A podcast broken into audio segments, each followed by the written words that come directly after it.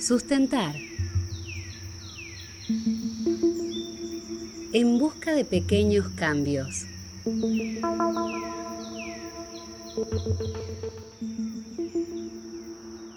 Amigos, amigas, bienvenidos a un nuevo episodio en Sustentar. Hoy vamos a hablar del el plástico como un nuevo recurso. Porque si nos ponemos a observar, casi todo lo que nos rodea es plástico. Y cuando hablamos de este material, hablamos de estos materiales sintéticos o semisintéticos que se utilizan para muchas aplicaciones. Euge, a mí me gustan mucho las etimologías y busqué la palabra, la etimología de la palabra del plástico, y esta proviene del griego plásticos, que significa que se puede moldear. Y bueno, reconocemos también este material por la capacidad de maleabilidad que tiene. Acá hay como una dicotomía, si se quiere, porque la vida útil del plástico varía una vez que fueron desechados, pero con el tiempo se van deshaciendo pequeños fragmentos que son llamados microplásticos y estos fragmentos duran durante siglos y es donde comienza la problemática.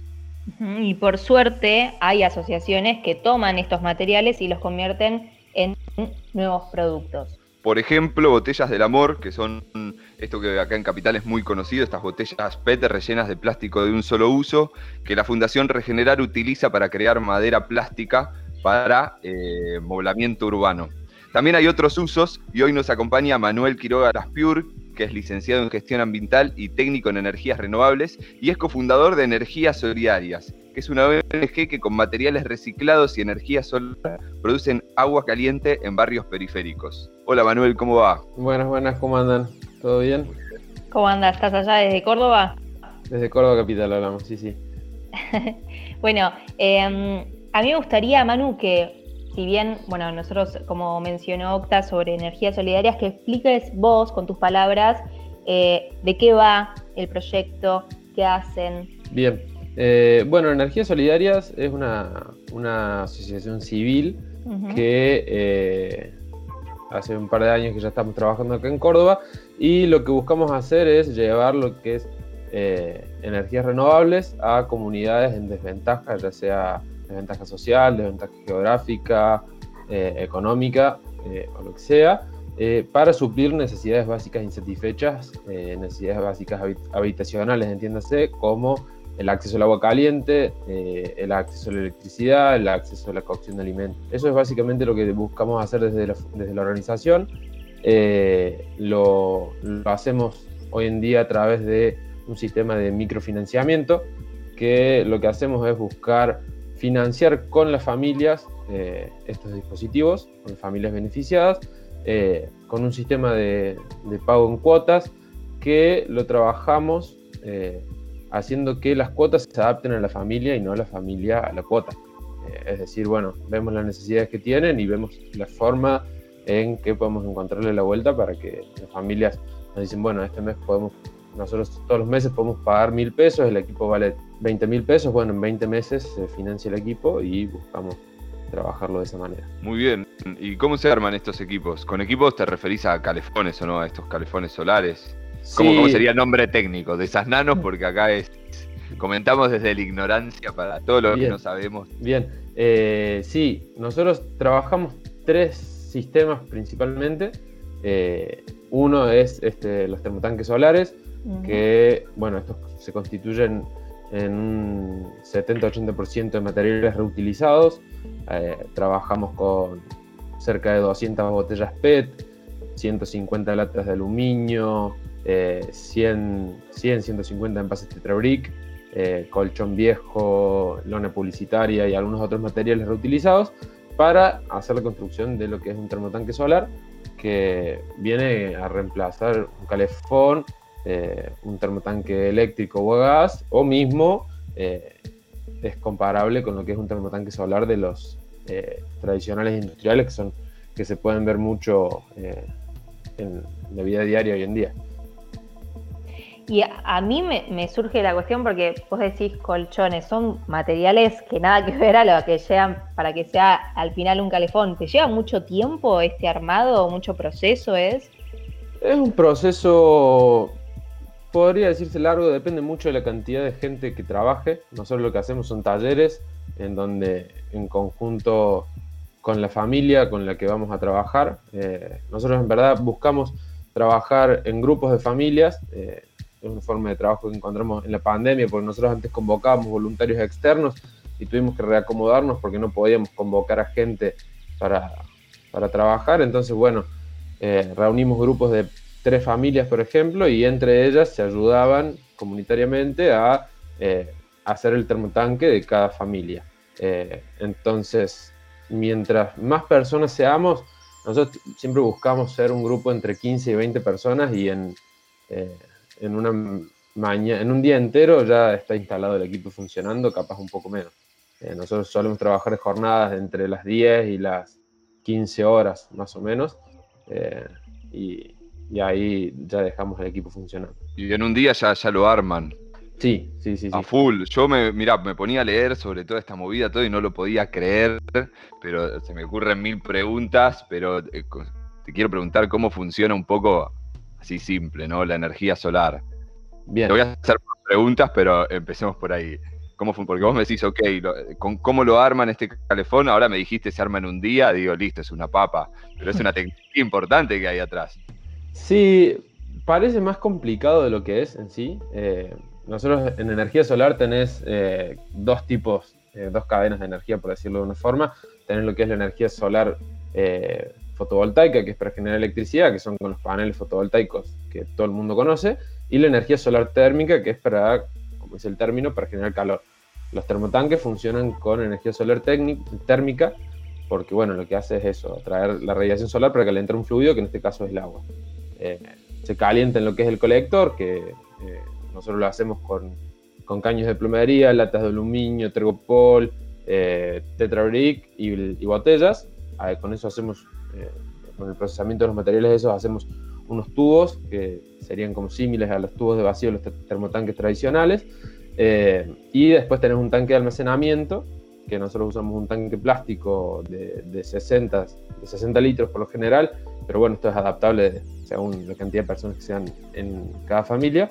Eh, y bueno, y este tanque le damos un aislamiento también con tetrabricks, el colchón y una lona para que quede bien aislado y el sistema más o menos funciona. Eh, eh, el aislamiento te da a que una noche fría de invierno te tolere para que el día siguiente el agua siga caliente, más o menos. Claro, te iba a preguntar si influye el clima.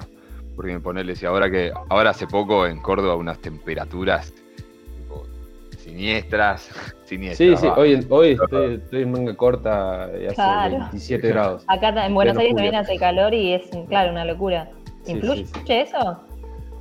Eh, influye, lo que más influye en sí es eh, lo que es la radiación del sol, que, que, en invierno es muy distinta a la radiación de, verano, eh, por la posición de la Tierra con respecto al Sol y la incidencia de los rayos a nivel que eh, cómo inciden de manera perpendicular o no a, la superficie. En verano nosotros estamos mucho más de frente al Sol, por decirlo, por eso el Sol nos queda bien arriba. Eh, y en invierno, eh, como nosotros quedamos como abajo del Sol, por decirlo, por eso se lo ve como en el horizonte, no se lo ve tan bien arriba arriba. Entonces la radiación es mucho menor pero sí, eh, sí influye igual un poco el, clima, sobre todo también en la aislación de, la noche, si la noche es muy fría, eh, va a costar un poco más que, aísle la temperatura. Y me gustaría, para, para quien esté escuchando, Energías Solidarias, em, ustedes realizan termotanques, calefones, luces, ¿qué más? Bien, nosotros los tres sistemas que, hacemos más que nada son los termotanques solares, que son los dispositivos que estábamos hablando hasta recién. Eh, hacemos cocinas solares, que, es para la cocción de alimentos. Obviamente es para la cocción de alimentos durante el día, eh, para, el almuerzo, bueno, para preparar la cena antes. Eh, y también hacemos sistemas fotovoltaicos que tenemos como dos alistas ahí.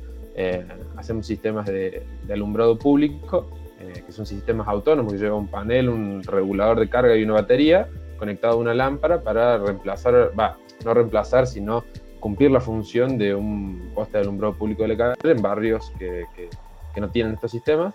Eh, y también eh, hemos instalado sistemas fotovoltaicos para viviendas. Eh, es decir, nosotros con microfinanciamiento, como, dije, como decía hace un rato, hemos abastecido a, la iluminación de, algunas viviendas para que, eh, no sé, en zonas donde sufren mucho corte de luz o, lo que sea, porque en las comunidades donde trabajamos muchas veces están colgados a la luz y eso es muy inestable, tienen altas y bajas, eh, se les queman las lámparas, se les queman los electrodomésticos y bueno, hemos instalado distintos eh, sistemas para poder abastecer esto. No, quería saber si laburan solo, vos, decías que sos de Córdoba Capital, pero bueno, Córdoba es inmenso, ¿laburan solo en la parte de Capital o en alrededores? Hemos trabajado un poco en un poco en poco. el fuerte que tenemos es Córdoba Capital. Eh, estuvimos haciendo muchos proyectos en lo que es una, una localidad que está pegada a Córdoba, que se llama La Calera eh, ahí trabajamos bastante, pero también nos hemos ido a dar capacitaciones a Rosario, eh, eh, a Cosquín, como que nos hemos ido adaptando por ahí a, las posibilidades y a los lugares donde, bueno, nos llamaban y nosotros capaz que estábamos con o sin proyectos y bueno, y teníamos la posibilidad de ir y íbamos. Y poner el proyecto ahí, a full. Sí, la idea es eso, que sea, que sea un proyecto replicable y que nada, la verdad que la necesidad que hay es muy grande, entonces no creemos que nosotros solos podamos suplirlo, eh, sino que bueno, mismo en las capacitaciones, en los talleres que damos, lo que buscamos es que por familia o por grupo de familia haya lo que le decimos nosotros un embajador, mm, que mm. se le da una capacitación especial para que, no sé, si surge algún problema o demás, eh, no, esté capacitado como para, claro, no depende de nosotros resolverlo ahí eh, y pueda tratar de resolverlo y bueno, si ya no puede, sí acudimos nosotros pero bueno, la idea es que, bueno, que en algún momento las mismas comunidades puedan eh, autosustentarse en esto y poder solucionar sus propios problemas y que, bueno, de última nosotros seamos un medio para ellos para conseguir recursos demás, pero que el trabajo lo puedan hacer ellos. Viste que dicen que la gente que, que no se guarda el conocimiento, como que generas un buen karma ahí, ¿viste? Que hay gente como que se escueta y no te cuenta todo, pero veo que ustedes forman como una red Sí, sí, sí, sí, es que en verdad, la verdad que ninguno de los dispositivos con los que trabajamos lo inventamos nosotros, entonces tampoco es algo nuestro para quedárnoslo. Eh, en los termotanques lo inventó un ingeniero brasilero que juntaba basura y, se puso a inventar algo. Las cocinas también, las que más que nada trabajamos son de un, brasilero también. Eh, los postes de alumbrado público y los sistemas fotovoltaicos trabajamos en conjunto con lo que es el movimiento Litro de Luz, que es un movimiento muy grande a nivel mundial que trabaja en muchos países y nosotros en conjunto con un chico en Buenos Aires somos como representantes, embajadores de lo que es Litro de Luz Argentina. Eh, entonces, bueno, no son dispositivos que son nuestros como para no compartirlos. Eh, a full. Y si queremos colaborar con esto. Eh, bien, nosotros nos pueden encontrar en lo que es nuestras redes sociales, tanto en Facebook como Instagram estamos ahí. Eh, la página web está eh, casi a lanzar. Eh, somos una organización nueva. trabajamos hace cuatro años, más o menos, tres años, pero recién hace dos meses que nos aprobaron lo que es los papeles para, para darnos de alta a nivel legal. así que recién ahora estamos preparados para recibir donaciones y demás. entonces la, la, página web en teoría se lanza este mes y, ahí mismo vamos a tener plataforma para, para recibir suscripciones, donaciones, etcétera, que obviamente seguramente lo vamos a estar compartiendo. Ahí la vamos a difundir. ahí, aparecemos nosotros. Porque aparte lo bueno de eso es que ustedes están en Córdoba y nosotros en Buenos Aires, pero eso es lo bueno, que podemos difundir y de cualquier parte se puede colaborar con algo. Totalmente. Em, a mí me, me, gustaría saber si, si crees que las energías renovables eh, con, estos materiales reutilizados eh, son parte del futuro para la sustentabilidad. Sí, yo creo que son parte del futuro y son la necesidad del futuro y, ya son hasta parte del presente. Eh, no sé, yo lo veo capaz que no tanto con estos dispositivos que trabajamos nosotros, o con, pero sí mucho con, nosotros hemos trabajado mucho antes de empezar con la fundación con sistemas de energía solar convencionales, paneles y termotanques eh, convencionales y la verdad que una persona que está haciendo una casa eh, de cero y, no pone un termotanque solar es raro, eh, mm. es mucho, o sea, la inversión no es muy distinta y, es mucho más eficiente y mucho más e, económico a lo largo de, la vida, del, plazo, del tiempo. No, no solo que es más amigable con el medio ambiente, sino que mucha gente lo ve como más amigable con el bolsillo. Eh, pero el tema de la, del reciclaje, de la reutilización de, residuos, eh, es algo que por lo menos acá en Córdoba está recién arrancando. Eh, hoy en día hemos visto que se empieza a mover un poco más este tema. Viene lento, pero también es muy necesario porque nada, no tenemos dónde, dónde tirar los residuos. y en verdad es una materia prima que es muy tiene un potencial muy alto. Hoy en día eh, las recicladoras, eh, no sé, el, PET cotiza, eh, tiene un, costo, va, un precio de mercado alto. es como que son, son mercados que están naciendo, pero que tienen mucho potencial porque hay mucho para hacer con eso.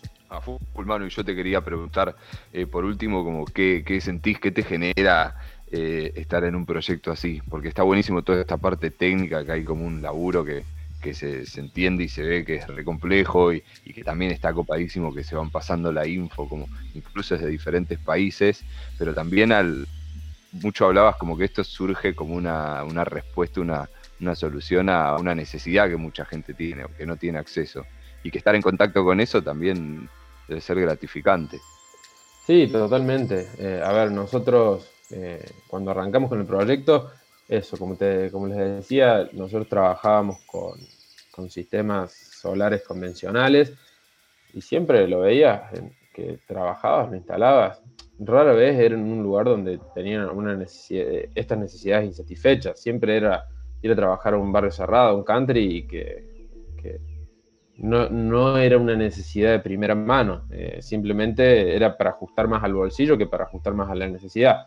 Eh, y, sí, la verdad que trabajar en estas comunidades, eh, no sé, nosotros ninguno todavía labura del proyecto, todos somos voluntarios, y nada, uno termina su jornada de trabajo y te pones a, trabajar para, para, la funda y a la hora que tenés un taller, una capacitación en, conjunto con, las comunidades, como te das cuenta que todo lo que hiciste estuvo bien porque, nada, ves a una, familia que de repente tiene agua caliente para bañarse, tiene electricidad eh, para tener luz a la noche, para que los chicos a la noche hagan la tarea. Eh, eh, no sé, es como difícil de explicarlo, de, expresarlo, pero te vas con una sensación renovada de, cada, de cada jornada. Qué lindo eso que decís, Manuel. Bueno, Manuel Quiroga, entonces, uno de los fundadores de Energías Solidarias, los pueden buscar en Facebook, también están en Instagram, próximamente la web, para que puedan ayudar quienes estén en los alrededores, si alguien nos está escuchando de Córdoba, y próximamente en cualquier parte del país. Muchísimas gracias, Manu, por haber estado. Por favor, un gustazo y gracias a ustedes por, por el espacio. Nos reencontramos en el próximo episodio de Sustentar. Chao, chao.